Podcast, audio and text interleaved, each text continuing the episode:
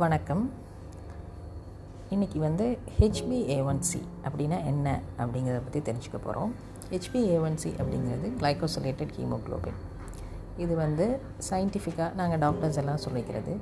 But நீங்கள் கேட்பீங்க அப்படின்னா என்ன? ஹெச்பிஏஒன்சினா என்ன? இது எதுக்காக பண்ணணும்? எத்தனை நாளைக்கு ஒரு தடவை பண்ணணும்?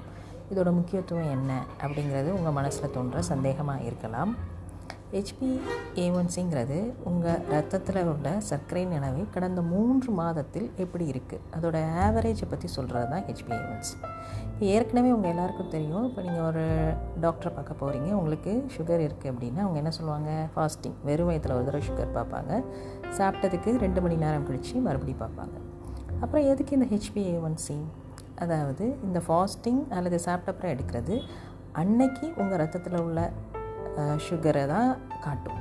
ஆனால் அந்த ஹெச்பிஏவன்சி அப்படிங்கிறது கடந்த மூன்று மாதமாக உங்கள் உடலில் இருக்கிற சர்க்கரை உங்கள் ரத்தத்தில் இருக்கக்கூடிய சர்க்கரையின் அளவு என்ன? அதனுடைய ஆவரேஜ் அதை பற்றி சொல்கிறது தான் இந்த ஹெச்பிஏவன்சி இப்போ இந்த ஒரு நாளைக்குள்ளே ஃபாஸ்டிங்கும் போஸ்ட் பிராண்டியிலும் மட்டும் பார்த்திங்கன்னா அன்னைக்குள்ள சர்க்கரையின் அளவு மட்டும்தான் தெரியும். இதுக்கு கூட ஹெச்பிஏவன்சியும் சேர்த்து பார்த்தீங்கன்னா கடந்த மூன்று மாதமாக உங்களுடைய சர்க்கரையோட அளவு ஒரே மாதிரி இருக்கா?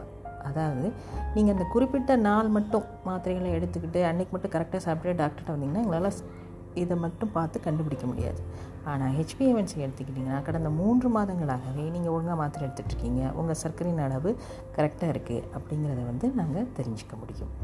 அதனால் இந்த டெஸ்ட் ரொம்ப இம்பார்ட்டண்ட்டாக இருக்குது இது ஏன் இதை பண்ணுறோம் அப்படின்னா இப்போ உலக அளவில் டபிள்யூஹெச்ஓ சரி அமெரிக்கன் டயபெட்டிஸ் அசோசியேஷன் சரி என்ன சொல்லுதுன்னா ஹெச்பிஏஒன்சி ஏழு பர்சன்ட்டுக்கு கீழே இருந்தால் நீரிழிவு நோயினால் வரக்கூடிய காம்ப்ளிகேஷன் அதனால் வரக்கூடிய உடல் பாதிப்பு மற்ற உறுப்புகள் பாதிப்பு அதற்றை நாம் தடுக்கலாம் அப்படின்னு சொல்கிறாங்க அதனால் இப்போது சர்வதேச அரங்கில் ஹெச்பிஏஒன்சி டெஸ்ட் ரொம்ப முக்கியமாக கருதப்படுது.